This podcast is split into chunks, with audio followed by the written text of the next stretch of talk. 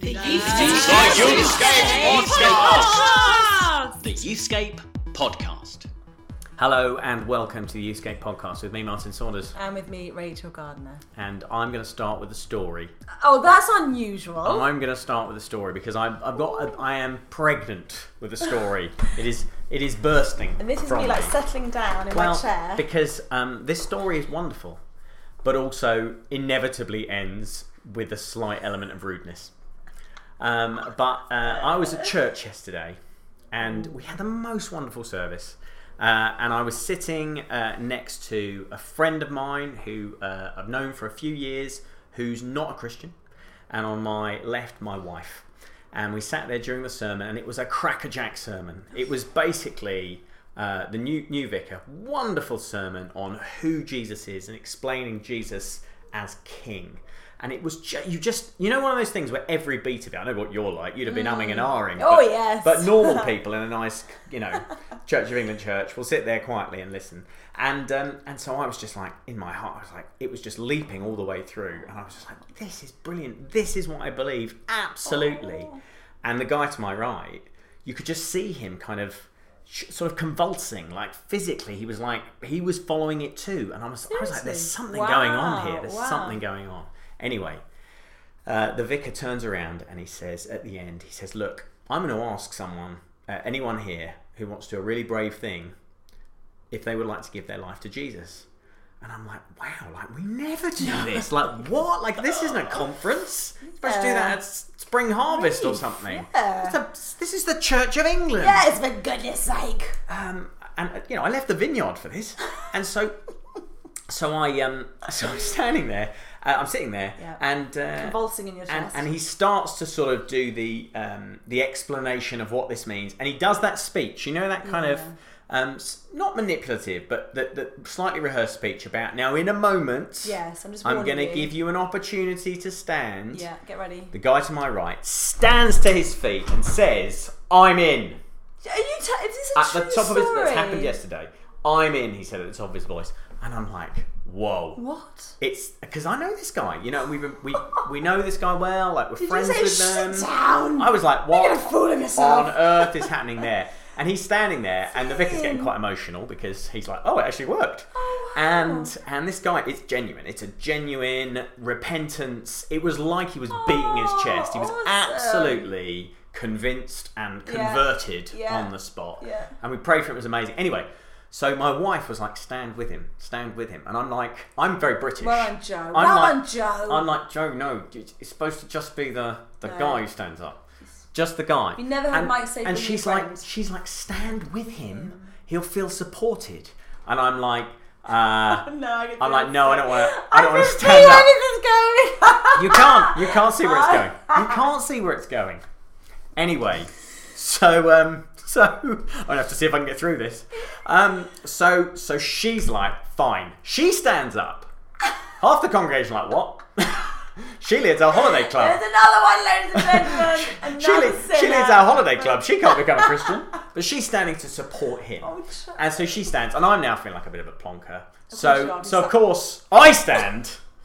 I stand up between them, uh, and then um, she's like, "You need, you need to support. Like, let him know, make him feel supported. Someone needs to hold his hand." And I'm like, "I am not, I am not holding his hand. Like, I'm not to do this. Okay? I'm not." She's like, "Fine." So she reaches out across me. She reaches out across me and she grabs his hand. Now in the way now. he he realizes what's happening. It's quite a tight, like chairing spacing thing. She she reaches out a hand. He reaches out a hand. Have a, have a little think. Give them all about the same height.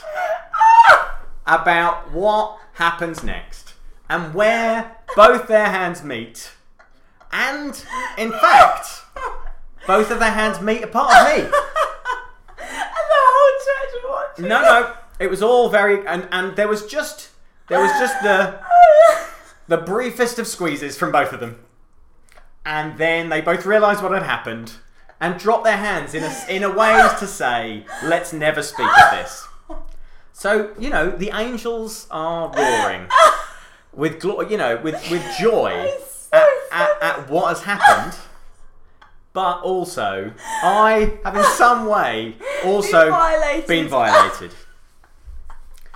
Welcome to the Youthscape podcast, where we each week revival happening. talk about youth ministry, but not yet. I love how you're. I'm honestly, makeup is rolling down my face. I can't can keep it in. We've That got is so funny. we've got a fun interview today. We've got a fun interview today. Oh my goodness, I can't take. Oh gosh, can you just can you just, just close the story? Yeah, fine. Your lovely friend. That's it. Is he all right? Oh, he's fine. Yes, no, he's he's now gonna. I think he's gonna follow Jesus. It's amazing. It's almost against the odds, isn't it? Oh my goodness. Yeah. Oh.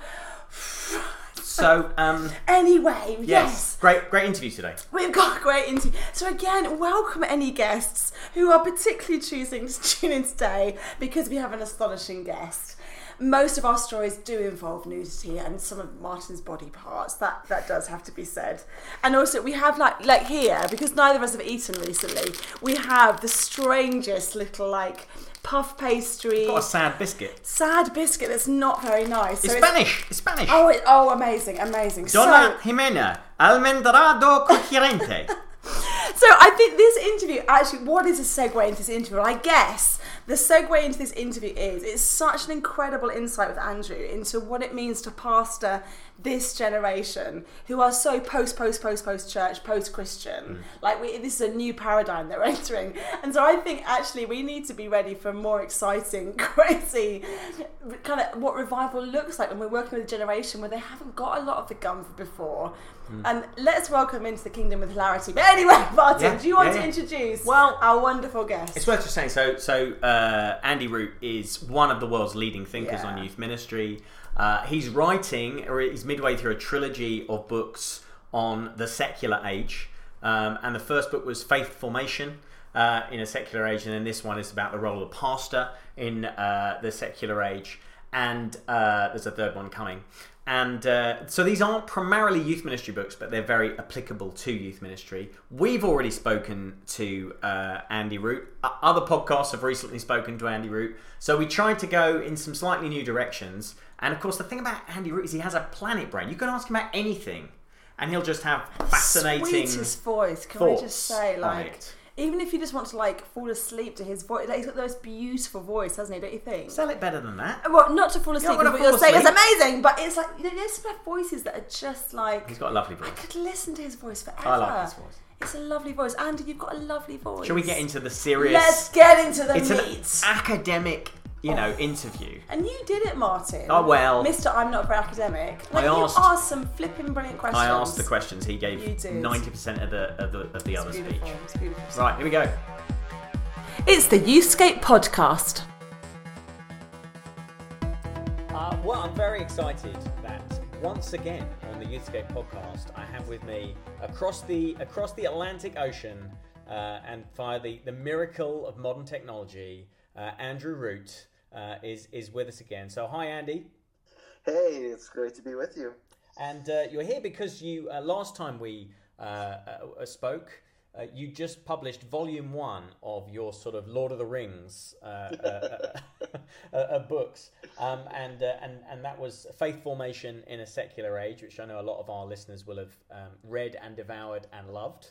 Um, and now you've come back with a, a second volume, which is called The Pastor in a Secular Age. Um, and I think from our last conversation, you know, we we talked about how these aren't specifically youth ministry books, but very applicable to youth ministry. Yeah.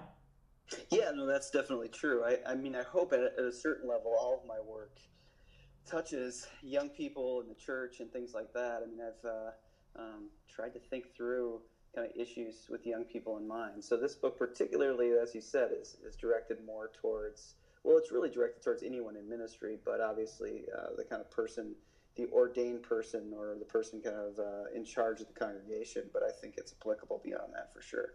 And in the in the start of the book, you um you you use the metaphor of the Terminator movies uh, as a, as a way of talking about the order in which you could read these. If if people haven't read Volume One, um, Faith Formation, can they skip to Volume Two, or what would your recommendations be about where people start? Yeah, well, that's why I use the Terminator analogy because I don't know what you think, Martin, but for me, Terminator 2 is way better than Terminator 1. And, and you really can watch Terminator 1 without ever watching Terminator 2. And so it helps a little bit to have watched Terminator, Terminator uh, the first original Terminator. But I, I think you can just jump in on this one. I think for a fledgling author, you just hope someone reads the book, please God. And that's kind of what you're thinking. So wherever you need to jump into these, uh, I think that you'll be fine. So, can you give me uh, just a little flavour of what this book uh, is about, and, and and just maybe set it in the context of the of the first volume as well, if that's okay? Yeah, for sure. I mean, uh, these this, these books, and there's a third one that's coming coming after it, are, are really a dialogue with the Canadian philosopher Charles Taylor's work, and particularly his his thick brick of a book called A Secular Age. And so, um, this book does kind of take a similar form as book one, where there's an analysis, kind of cultural analysis in the first half of the book, and then the second half of the book is my theological response to it. So I think a, a legitimate maybe critique of these of both volume one and volume two, or they feel each book feels almost like two books inside of it. So it's uh, you're, you're really getting your money's worth. Are you criticizing your own work again, Andy? Is that you, Uh, you've got a so- long a long history of doing that, haven't you? So uh, are you now I- critiquing yourself? Yeah, I am definitely critiquing myself, an embarrassment for sure. Um, but yeah, I do I do have a way of entering into this conversation and and then uh, trying to answer it, and sometimes it feels like two different books. But this book, particularly, I'm looking at the identity of the pastor, and again, I think that's a pretty broad. Um, when I say pastor, I mean pretty broadly goes to the youth worker, goes to the children's minister, goes to obviously the pastor, the person maybe preaching every week or um, in charge of, of uh, the congregation, the vicar. Um, but it uh, is really looking at how that identity of the pastor has changed. And, and I, I kind of think that what late modernity does to us in the secular age that we're in is it makes the identity of the pastor uh, thin, or what I kind of call a pastoral malaise, where we're, we're kind of struck with what are we actually doing here? What, what's the point here?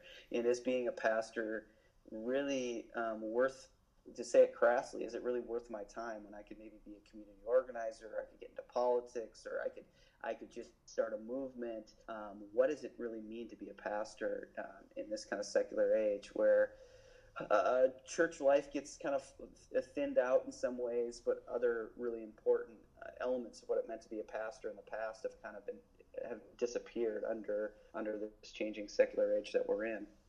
And and just define that a little bit for for those just who are who are listening who aren't maybe um, familiar with that term or might make assumptions about what you mean by a secular age. So. Um, you know, I don't want you to dive too much into the detail of the book here, but just as a sort of a, an overview, what what is it that defines the, the age that we're in?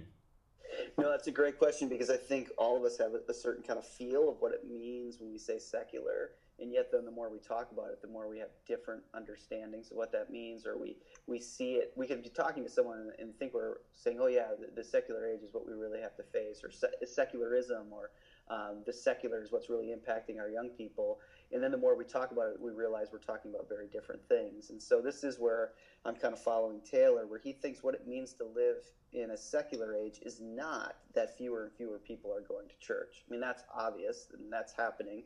It's happening in the coasts um, in the United States. It's obviously happening all over the UK and been happening for many decades. But that's not what he thinks it really means to live in a secular age. What it really means to live in a secular age is that all beliefs become contested, or the way he says it that I find really helpful is that all belief becomes fragilized. So, belief in transcendence or a living God, uh, people still kind of, at least a, a, small minority of people still might hold on to that, becomes really fragile. It becomes easily, it, it easily comes apart. And so, the pastor, I think, has to live and do their ministry inside a secular time where all belief becomes fragilized. Mm. So it's fragile for the people in the pews, but it's also fragile for the pastor, um, the vicar herself, as she tries to think about what do I believe? Is God really doing something when I preach? Is do the sacraments really bring the real presence of Jesus Christ? Like we live in a world where all those kind of realities become doubted or easily doubted. And so that's what I mean by the secular is that belief itself becomes fragilized.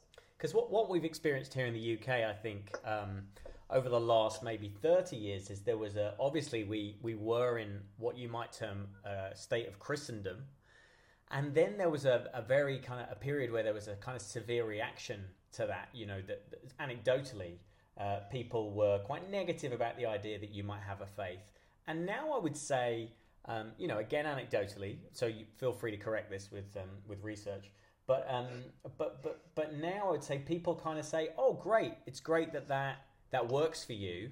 I'm, you know, I really like this sport, or I really like, you know, uh, meditation or mindfulness, or you know, and you like religion. That's great, but there's no kind of recognition of anything beyond that that kind of faith choice beyond a lifestyle choice, and so you're suddenly competing in a consumeristic culture uh, against other lifestyle choices rather than the idea that there's like God who sits above all lifestyle choices. Yeah, I think that's I think that's really true, and and um, Taylor does this thing that's it maybe takes us too far into the weeds here, but he does this kind of thing where he talks about secular one, two, and three, and and I, I talk about this in the first book, but he wants to talk about like what secular one is is when religion becomes private versus public, and mm-hmm. so there's a divide between the private and public, and then that secular two is just this idea that fewer people are going to church, and secular three is like I said, that belief becomes fragilized, mm-hmm. and it's really interesting to think about it in the US in that perspective. Because in some ways, you could say that the US is the most secular country of all the Western countries, but only in a secular one framework and mm-hmm. only in the sense of a strict divide between the public and the private. That's so right. we could never have any religion classes in school. We could never have any prayer in school. I mean, any ministry that even wants to get on campus has to be really clear to go after school hours and things like that. Where compared to the UK, you're, you're still having religious education classes in, in schools and things like that. But what's really fascinating is because the U.S. is the most secular one country, it's the least secular two country. In other words, more people tend to go to church. And a good example of this behind research is when sociologists uh, ask Americans or people in the UK or in continental Europe if they go to church, like how many times do you go to church on Sunday? And they ask them in like use Americans both will lie. Both continental Europeans and people in the UK and in the US will lie. But Americans lie in the affirmative, that they lie that they go to church more than they do, where continental Europeans lie about going to church less than they do. So they may go two times a month, but they'll say they only go one, huh. where Americans will only go once and they'll say they went three or four times. um, which just shows you kind of the different framework here. Yeah. But what I think is interesting for maybe your listeners, and as we think about youth ministry, is America, because it's always been the least secular two country, and because you needed to get people to continue to go to church because it's the most secular one, in other words, there's the biggest divide between the public and the private, that you always need to have a crisis, that there needs to be a crisis. Fewer people are going to church. We got to get we got to get young people back to church. We got to get them to come.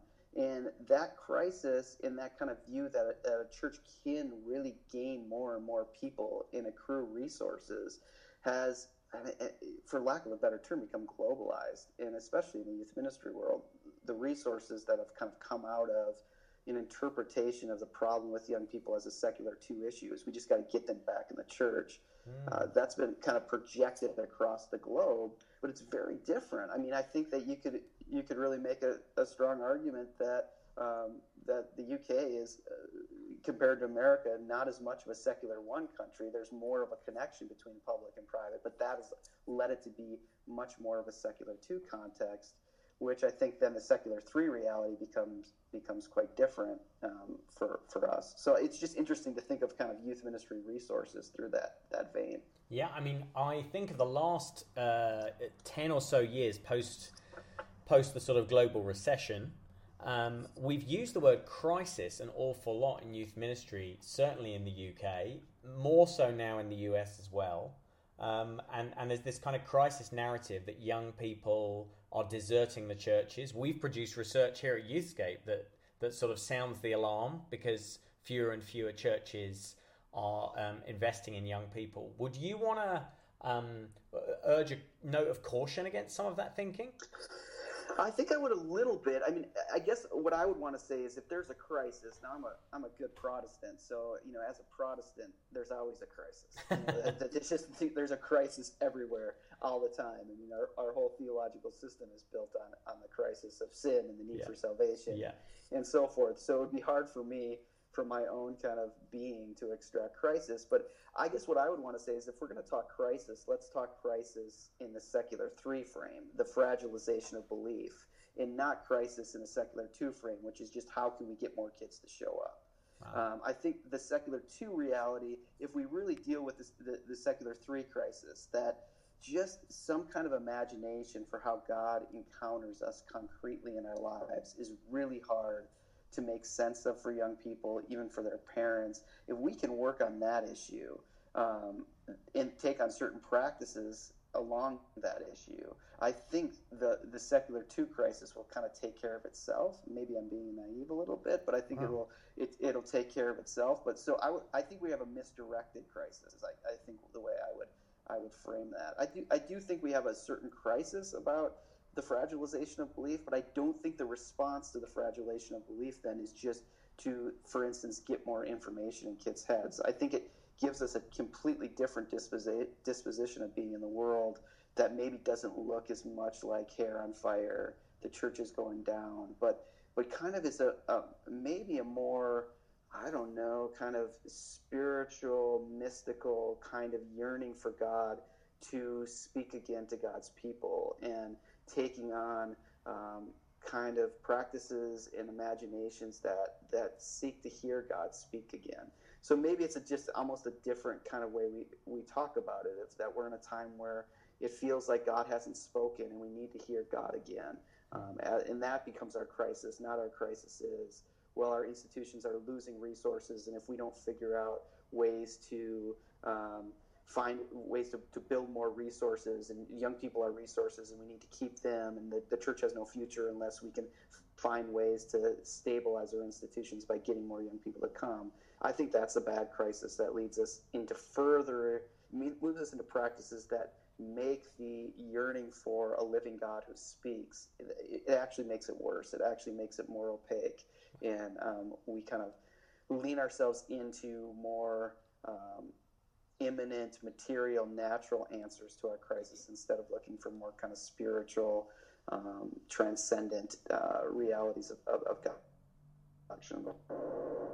Yeah, I was I was going to say that's that's very interesting because the um, uh, as you just touched on there at the end, you know the the, the natural place that leads you to is uh, searching for numbers means inevitably developing a more kind of consumeristic model of youth ministry, which is uh, driven around uh, entertainment and gathering as big a number as you can. And then there is something that goes on there where you start to sacrifice uh, some of that deeper connection stuff in order to make sure they keep showing up and keep bringing their friends. And so your uh, antidote to the crisis, uh, because of the misdiagnosed crisis you've talked about, is actually worsening the real crisis which is the poverty of the soul. I think that's exactly right, and, and that's what I worry about American Youth Ministry. That it's it's been very shiny and provided some nice resources, but for the most part, it's been directed towards the wrong problem, and that's really made the real problem worse. You know, so um, it's like taking a, a drug to to um, try to deal with one illness that's actually just giving you a, a huge tumor somewhere else. And um, that seems a really bleak, terrible way to say what it. What a beautiful you know, illustration. Isn't that beautiful? That just makes people feel feel great. But um, yeah, I, I worry about that for sure. Wow. And so I guess the question is then, what is the what is the advice we give to the uh, youth pastor who feels some sense of crisis, which is inevitably driven by the fact that there are only six young people in their youth group and their pastor is asking them to get more, um, you know, bums on seats, as we call them here. Um, and uh, uh, that, that, for you, that's homeless people, right? But for here, that's that's buttocks. Um, but um, but but um, you know, what's our advice to to that that youth pastor in this age of, of misdiagnosed crisis? Yeah, I mean, the first thing I, I would want to do is be compassionate and say, I get that. I mean, I completely get the the desire to have more people there, and, and a lot of, particularly youth workers, have their funding because of this misdiagnosed um, a, assumption that if we can just have a youth worker, we can up our numbers by 25%. And then that that will that will solve our problem that our that our church faces. So I would never want to be flippant with that, nor mm. kind of say that it isn't an issue. I mean, we all have to hope that we can eat. And um, I mean, in my country, it's a huge issue because we have to buy into healthcare. I mean, you got, um, and so I'm very aware that youth workers, we, we our denominations lose another 10% of people, and the large denominations with pastors and youth workers won't won't be able to have a, a, a kind of a, a, buying block to be able to get cheap insurance. So this is all becomes real issues. So I, mm. I don't want to minimize those at all. I mean, this is this is a big deal. But I, again, I think what moving forward, if you have six, the first thing I would want to tell youth workers is that if you have six young people in your ministry, um, the first move is to, is to thank God for those six and hmm. to recognize that those six are, are, are a gift and that God is going to move and act with those six and, and to be preparing for that. I mean, I think it ultimately is this kind of disposition of do you see your vocation as building a youth group or whatever you might call it, or building building your youth program, or is the objective here to help young people encounter the living presence of God? And that may mean more young people show up and come. That may mean fewer come.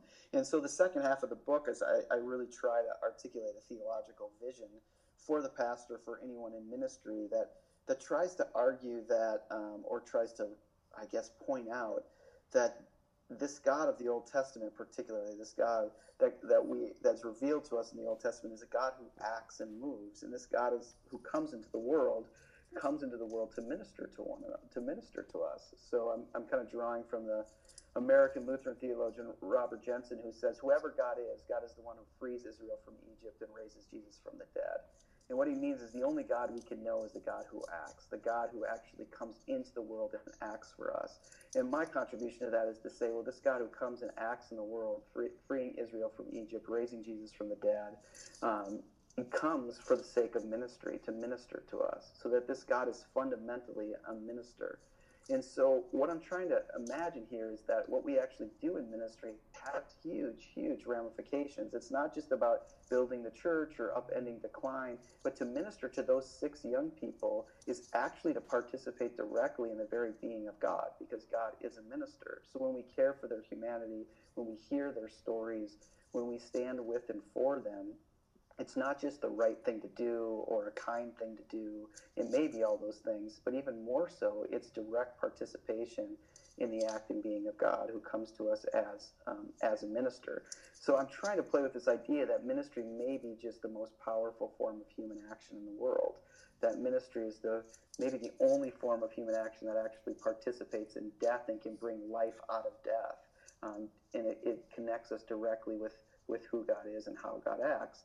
So I'd want that youth worker with those six kids to recognize that they are pulled deeply into the practice of ministry. And the practice of ministry has this profound theological reality to it, and to wait with those young people, to participate in the lives of those young people as we tell stories of where we see the presence and absence of God in our lives. So I think it's taking kind of that turn to, to imagine those things and then helping our lead pastor or senior pastor, whoever was over us, kind of recognize that our point here with these six kids is to try to help them encounter the living presence of Jesus Christ more than it is to multiply the six to the 12 to the 24 to the so on and so forth.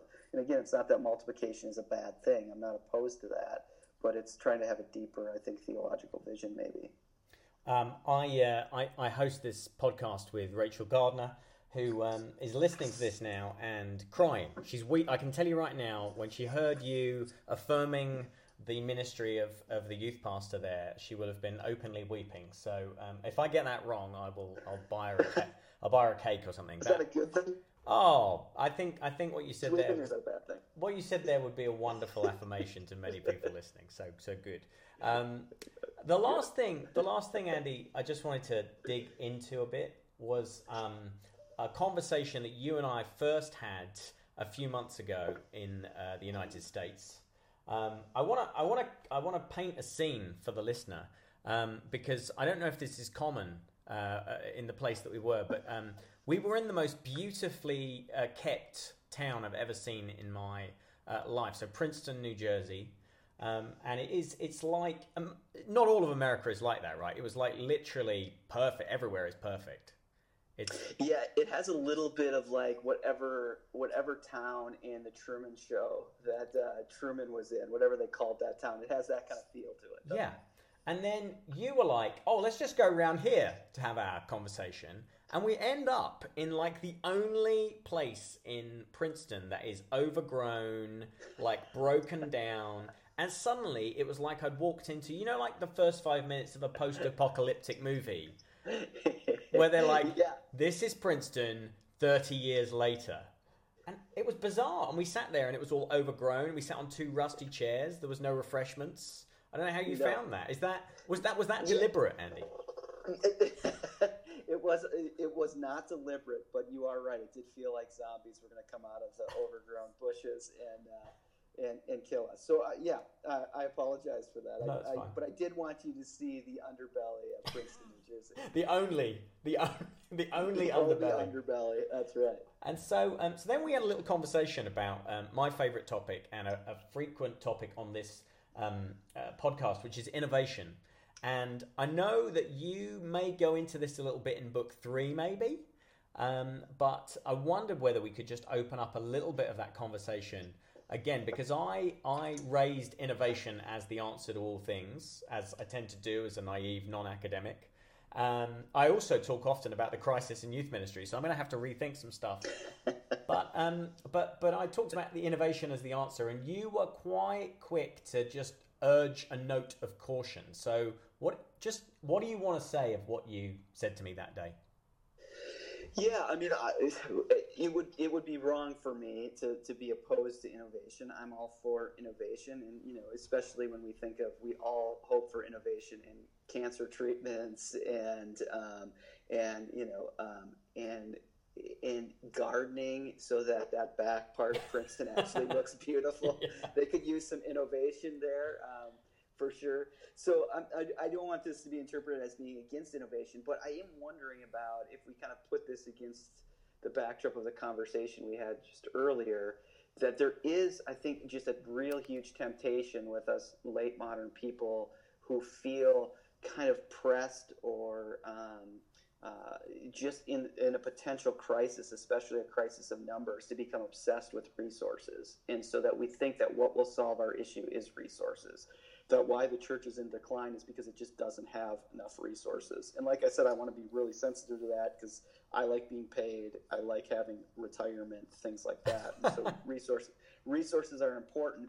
But part of part of what I'm putting this against the backdrop of, and this will get a little bit nerdy, Martin. So you'll have to stop me as soon as as soon as it, it becomes boring. But uh, one of the one of the people that I, that Volume Three will be in dialogue with is um, someone who's been working off Charles Taylor's work, which is this German social theorist named Hartmut Rosa. And Hartmut Rosa has a really interesting book. He's he's lectured quite a bit at the London School of Economics and uh, around the, around the UK at different places, so people can find his YouTube videos and his books. But one of his most interesting books is this book called Social Acceleration or something like that. Point is, what modernity is is the continuing speeding up. It's the speeding up of um, technology, obviously. It's the speeding up of social change, but it's also the speeding up of um, the pace of our, our daily lives. So you just continue to get this speeding up. And it has the effect that it can lead us to feel deep forms of isolation from ourselves and from one another, and that things can just start going too fast for us to keep up with. But one of the strategies to deal with the acceleration of modernity, he thinks, is that innovation becomes uh, a really high good. It becomes something very good because innovation becomes a way of kind of meeting this acceleration. So I'm all for innovation. I just worry that sometimes if we're not if we're not careful, it can also play into this um, into this movement of continuing to speed up our lives that has the potential of kind of alienating us from ourselves and, and from the world. So to, to maybe make this make it just a little bit more sense, I've had the experience lately in interviewing pastors for this this third volume and, and talking with them is that at least in the states there's this very strange thing that's occurred is that every denomination every religious kind of group knows that they need to change. I mean the crisis is there. We all we all know it whether it's whether we see it as a secular two crisis or a secular three crisis the crisis is there. And so it's time to change. And yet i'm having a lot of these uh, American pastors say that right when they feel like it's time to change, and denominational officials are saying this too, right when it feels time to change, they're finding the congregations are almost overwhelmed with a sense of depression that they feel depressed. Like the t- change is here you're you're available to change it, the opportunity is there and yet no one has the energy to change. Mm is that what if innovation doesn't have a deeper theological kind of imagination to it or vision to it that it becomes a way that once we innovate it is a way of speeding up or catching up to the change that's occurring maybe in the culture or the change that's occurring in the neighborhood. But once that once you increase then you need to continue to increase. And this is part of the problem with modernity is once you get to a faster speed you have to continue to speed up so this year's innovations means that next year or the next three years we have to innovate again, and then we have to innovate again, and then we have to innovate. You have to keep innovating. Like no one, Steve Jobs never got done with the iPhone 4 and was like, "That's it. We've we've done it. It's over. We don't need to worry about iPhones anymore. They're done." I mean, once you get to one innovation, you need to innovate again. And part of that's just the reality of human life and being a historical being that we always need to be improving things or changing things as we live in time. But there is a, a certain hidden other good which says that innovation will save us, but it has the potential of, of, of, speeding us up in a way that may make that issue of secular three, the, the connection to something bigger, to something transcendent, it may actually take us away from that. And it makes the pastor or the youth worker, I think, potentially, again, I think it can be done in a, in a good way, could make the, the pastor or the youth worker um, more concerned for resources than for the encounter with the revelation of Jesus Christ. And those aren't, I don't think, necessarily either ors, but for particularly from American perspective, I worry that innovation becomes just another slick way of trying to accrue resources. And we think our salvation for the church as an institution, or maybe even individually, vocationally, will be in the accruing of resources as opposed to the encounter um, with the living God. So that's the, I don't know. That's that's the that's the um, that's the beginning of those thoughts. And I, I think I broadly agree with you. Um, and I think the contexts are slightly different. Although in this country now, I've noticed the number of organizations that now have a head or director of innovation. I think some churches even have a head of innovation. And I, and I just wonder what they mean by that. And my, my, my sort of slightly um, cynical assumption is that a lot of people are looking for a magic bullet that, That's right. That yeah. will that will be able to be found. That is the way of converting everybody to Christianity, and or or discipling people so that they don't lose their faith, or most importantly of all, have sex with anyone, and then right. um, and then um, you know that that they can then roll that out across a whole community of people or a whole denomination or a whole group. And I um I think when we talk about innovation or when I talk about innovation, what excites and interests me is more of the kind of process based innovation thinking that is what shapes uh, technological innovation, not the creation of necessarily products to sell, but more the kind of um, better thought through development work that goes on, which which causes you to really listen to, research, um, think through the needs of the people that you're seeking to serve. And I think mm. that is a really helpful note. You know, I think that's the most helpful thing innovation can offer to the church at the moment is this um, is the the very old spiritual discipline of listening. And, yes. and of maybe, you know, trying and failing and learning from mistakes rather than trying to find a magic bullet that we can slickly roll out to a million people. Yep, I completely agree with you. I, th- I, think it has, at least in the in the North American context, become a kind of um, language game that that is the thing that's supposed to be the, the magic the magic bullet that's supposed to save us. But I think you're right that that there is this deep sense of what it means to be a human being that we've kind of lost here that we all have a, a, kind of aim and it's really important for us to be clear about what's the aim we're going for the process of what what is a good life or, or kind of the moral horizon of what what makes life good and i think there it, you're right there is ways in the innovative process that we get to having those discussions um, i guess to put it in nerdy philosophical language that there is this kind of teleological kind of focus this focus towards an aim towards a horizon mm. that i completely agree with and i think can be very helpful in, in innovation to, to remind us of that and to help churches stop looking around at what they're missing and feeling sorry for themselves and start to ask big questions of like what is good? What le- what is a full way of living? And how do we move into that full way of living? I just think there's also at least in the kind of silicon valley innovation other goods that are that if we're not careful, um, we smuggle in, um, like kind of this everything being an object that's a resource, in that it Yeah. could be a ma- magical process. So Yeah. I'm not opposed to innovation. I just think it needs to go through like everything in the crypto directed and given back to us. And I think innovation has some really inherent good things in it that that that, that can happen within that. But we have to be careful because we so we feel so deeply in the crisis and we feel the need that we have to go fast. Like if we don't get this mm-hmm. figured out in the next six months, our ministry is over and the church is dead and puppies everywhere will die. Like we have this we have this kind of crisis mentality that leads us to accelerate, I think, too quickly. Where if we can make our innovative process be slower and ask deeper questions and wonder in a more deep way what it means to live a human life and where God encounters us in it, it can do really, I think, it can orient us in a really beautiful way as well. Yeah. Yeah, I mean, there's something maybe the church has to give back to innovation uh, around being more person focused and, and what, I mean, you know, what even in, in, in the um, corporate world you'd call customer focused rather than being product focused. And, uh, you know, Steve Jobs was absolutely obsessed with creating the perfect piece of technology.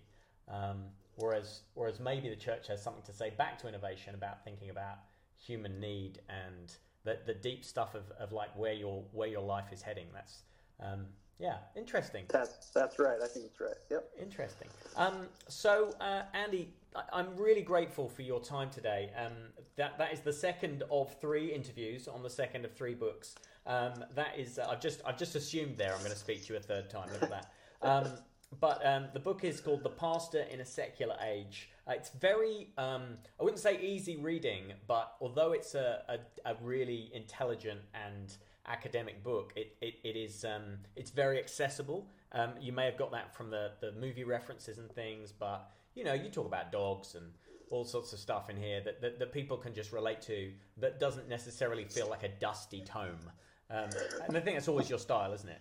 Yeah, there's probably too there's probably too many pop culture references in it. So um, yeah, somebody can play like a, a checklist game of how many how many HBO shows I've referenced in throughout the book. So uh, yeah, you, you'll you'll get connections that way for sure. That's great. And uh, it's published by Baker Academic. You will find it in all the usual places. Thank you, Andy, for your time. Really great speech to you as always. Yep, thank you. Look forward to talking again. Cheers. It's the Youthscape Podcast.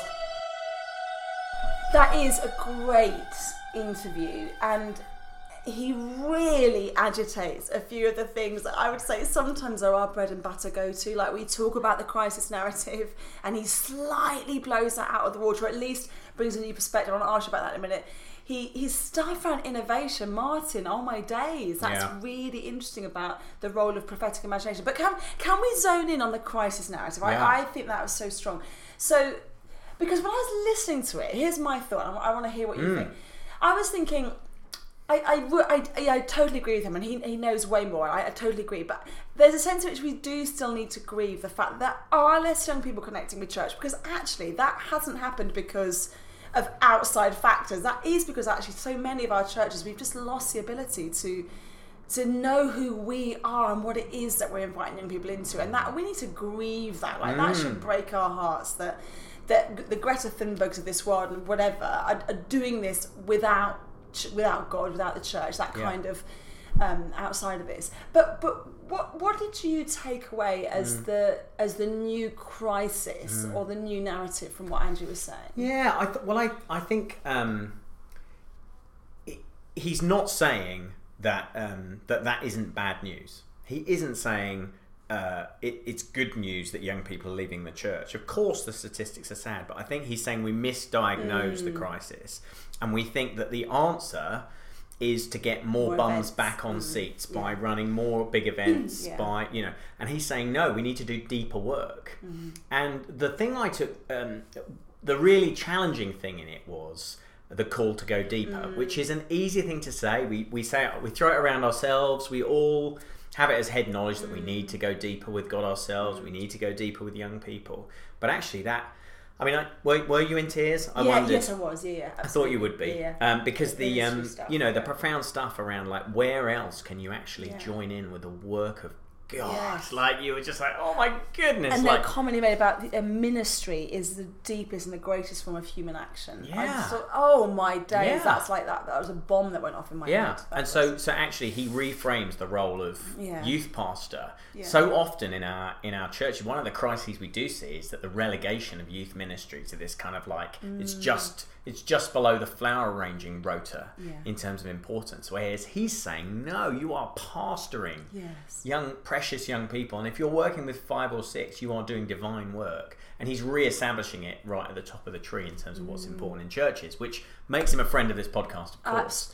Abs- But I think I think yeah. actually the crisis is um, we maybe we we devalue some of what is most valuable Mm. the one-to-one work the small group work the you know the um, maybe leaving a large group to pastor one or two to a greater depth Mm. um, and uh, and you know there's some biblical precedent for that as well so I, I think it was a real encouragement as well to to be practitioners who are super safe for young people in that one-to-one or that small group setting where we're, we're so we're so aware of, the, of all the needs that young people have and what they bring and, and how they can be easily manipulated. We want to be you know really wise to that, but also at, at the beating heart of this is the is the life changing encounter with Jesus that we want to be so bold and audacious with. Mm. Um, and what does that look like when you haven't got the lights and the buzz mm. and all the stuff around you propping that up? What does that look like just sat in the church graveyard with a young person? You think, well, no, right here, right now. The spirit wants to encounter this young person, and this and the spirit knows what they need, mm. like comfort and love, that comfort and joy. I was listening to um, a great guy, Father Greg Boyle speaking recently, and he was talking about what you know when we're ministering to young people, we we are bringers of comfort and joy. And I I was like, oh yeah, that's mm. that's that's awesome, isn't it? That in this mm. space we don't need all the trappings of the rest to be a voice of comfort and joy. So what? Because I think we do. I think one of the things that we are good at in the UK, I think, because we are not a, a country full of mega churches and mega youth groups. I think we're very good at elevating the small. I, mm. I, I would mm. say that mm. we we're good at saying, yeah, I've got five or six, but um, but that doesn't automatically mean that having a small group means you're automatically going to have deep encounter. no absolutely So I think we've got to kind of challenge ourselves a bit more. That we, yeah, we've, we've got yeah, we're not like America in that they just want the big, like, but we have to be really careful that we don't just say small automatically is deep. So what, Well, what are some of the practices that that that, I, that you think we actually do need to lean into a little bit more? well hang on because I think this is a rare case where we Oh. disagree Oh, because I th- I think we are some of us are quite good at elevating the small, but I think um, often uh, that's because things are small. And oh, actually, see. what Oh, we'd okay, love is we'd love Oh, a bigger youth group Oh, so that we could be the ones who've got a growing youth group. Oh, I see. So I think you know if, if, if you've ever I've been the person with six in my youth group for sure, um, and uh, and and you know, but I I would have I yearned for the days when I might have thirty or fifty Mm. or hundred, and and probably on some level that was so that I could kind of feel like I was doing a good job and that Mm. others would look at me and say, wow, he's got a big youth group. Mm. So I think we do, we prize it and we value it. It's just that because many of us don't have it, we have to sort of say, I oh, no, the small is great. Yeah. Which leads to what you're saying, which is that um, we have uh, the, the context for great youth work without automatically necessarily Mm. having the sort of youth work that, that Andy is is talking about. So, what does it look like to go deep with a group of young people? Well, um, probably it's about digging into. Um, you know, with a group of that size, you can you can do accountability really well. You can do prayer really well. You can do spiritual disciplines really well. You can get into the Bible together. You can have great discussions. You can have a regularity of meeting. There's there's lots of sort of kind of rhythms that you can you, you can draw together a nucleus to really commit to. Especially when you've only got your eye on five or six young people you can check in with those young people as a youth worker like very regular probably too regularly. You know you probably start to, uh, to, to cramp their style a little bit in some cases. Um, so i think um, we do need to be intentional um, just because we've got a small youth group that doesn't automatically mean andy root says we're doing a great job yes, yes. I think we also need to be intentional about you know pastoring. Because one of the comments he talks about is is it secular three where he says it's fragile belief and fragilized. Not heard that before. Mm. Yeah, fragilized yeah, yeah. belief. So there, there surely is still a very vibrant place for the big plausibility shelter type stuff where Mm. you have the big apologetic of 30,000 young people at Yeah. the festival who Yeah. so because I, cause I, 'cause I think there's many ways to kind of respond to the, the fragile belief nature. I think it's so empowering for young people to see that this fledgling faith that they're daring to begin to believe Mm, might actually have something to say about politics and environment and sexuality mm, is is not just me and a couple of others, but that there's a wider plausibility about Mm, this. Um, so I get it. I, I, I came away from it thinking it is about being a lot more intentional about what it is that, that can only happen in this space and making sure that what can only happen in this space happens in this space Mm. Um, because we still leave a lot of that to the big events don't we we mm. still say mm. you know it used to be soul survivor that's where the deep encounter the growth happens whereas no actually that, that sends it back on its foot incredible can we get him across to the uk at some point That is the plan. we need him live in front of us There is- beautiful voice There's a plan underway, volumes. but I can't say any more. Ooh. Just yet. And speaking of what you can't talk about anymore, the You National can't- Youth believe what you're about to do. We've got an early day the National Youth Ministry Weekend. Yes, we have. Yeah. Very excited. Tell us about that. Yes. So Pete Greig Woohoo! uh, is uh, is coming to. he? Is a deep Oh, encounter man. love him. He's coming to lead our early day, um, which is entitled "How to Pray," uh, which I think is the name of his new book. Yeah, it's, well. a, it's a very good new book. And uh, so good. he's going to be leading a, I wouldn't say small group, but also, you know, me, let's say a medium-sized group yeah. of people. Yeah. Um, and uh, there'll be a bit of input for you, and also a bit of thinking about how you lead young people in their prayer Yes. as well. Um, but uh, that is a fascinating opportunity to sit with, you know, one of the best communicators and thinkers on prayer yes, yeah. in the world Yes. um, at uh, at the early day for National Youth Ministry That Weekend. So you can still get tickets for that at the moment. Yes. Uh, youthscape.co.uk slash NYMW. You can probably get to it from yeah. the main and also, NYMW I have a pet creed. When- you say slash, A pet like- creed? a pet creed, a pet... a pet. A pet grief? creed? a pet. Like A what pet is- grief? I haven't got any pets. A pet peeve. Thank pet goodness. peeve. Thank we got goodness there, you got people. Pet peeve. Have you heard on other podcasts when people say the word slash? They don't say slash. They say slush. Have you heard like? Have you been listening to start- very posh podcasts? No, but it just really annoys me. Like forward slash. You're like no, it's forward slash. It's like I- how you'd normally say. That is, Oh, that it is the annoys me. pettiest Annoys grievance me. I've ever heard. Annoys me no end. Anyway, we have got a new season of shout outs. Shout outs.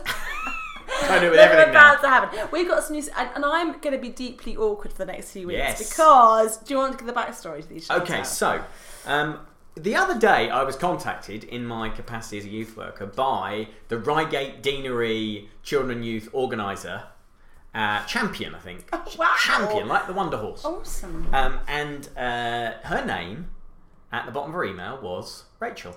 Wow. Rachel Gardner. What? And I was like, hang on a minute, this doesn't make any I am sense. moonlighting. She's in Preston now. How can she also be in uh, Reigate Deanery? But it turns out there is a youth specialist in, in my local area called Rachel Gardner. She's awesome. So, hello to Rachel Gardner. And then Martin told me this story, and the next day I had a little Insta message from a young person that I used to mentor when, when I was at St Peter's Church, um, saying, "Look, I'm with my my new youth worker. I'm doing swap." The oh, youth Oh, yeah, resource, yeah. and she sent me a photo. And then she said, "Oh, and by the way, the person running the Christian Union in my high school is called Rachel Gardner." Wow. So there we go. So hello to Rachel Gardner. in North London High School. So if you To know it, if you know any other Rachel Gardners, do let us know. Podcast at I think youthscape.co.uk. there's a manga character because if you, go, I have this is so bad. What have you been googling yourself? no, Rachel. I Google myself. Oh, don't edit this out, whatever you me. do. Please don't judge me. And loads of manga characters came up, so there must be a Rachel Gardner kind of little kind of. Why did you Google character. yourself? I, d- I, I just I just wanted to know. Anyway, I googled Andrew, Andrew Root, then I googled myself. I didn't, I didn't You're like, really- how many pictures of me I are didn't there? really. I didn't really. Anyway, oh, thus that is a ended a mighty, a mighty, groping, oversharing podcast, which in the middle had absolute gold. Thank you, Andrew, and thank you all of you. We love you very, very much. Until next time.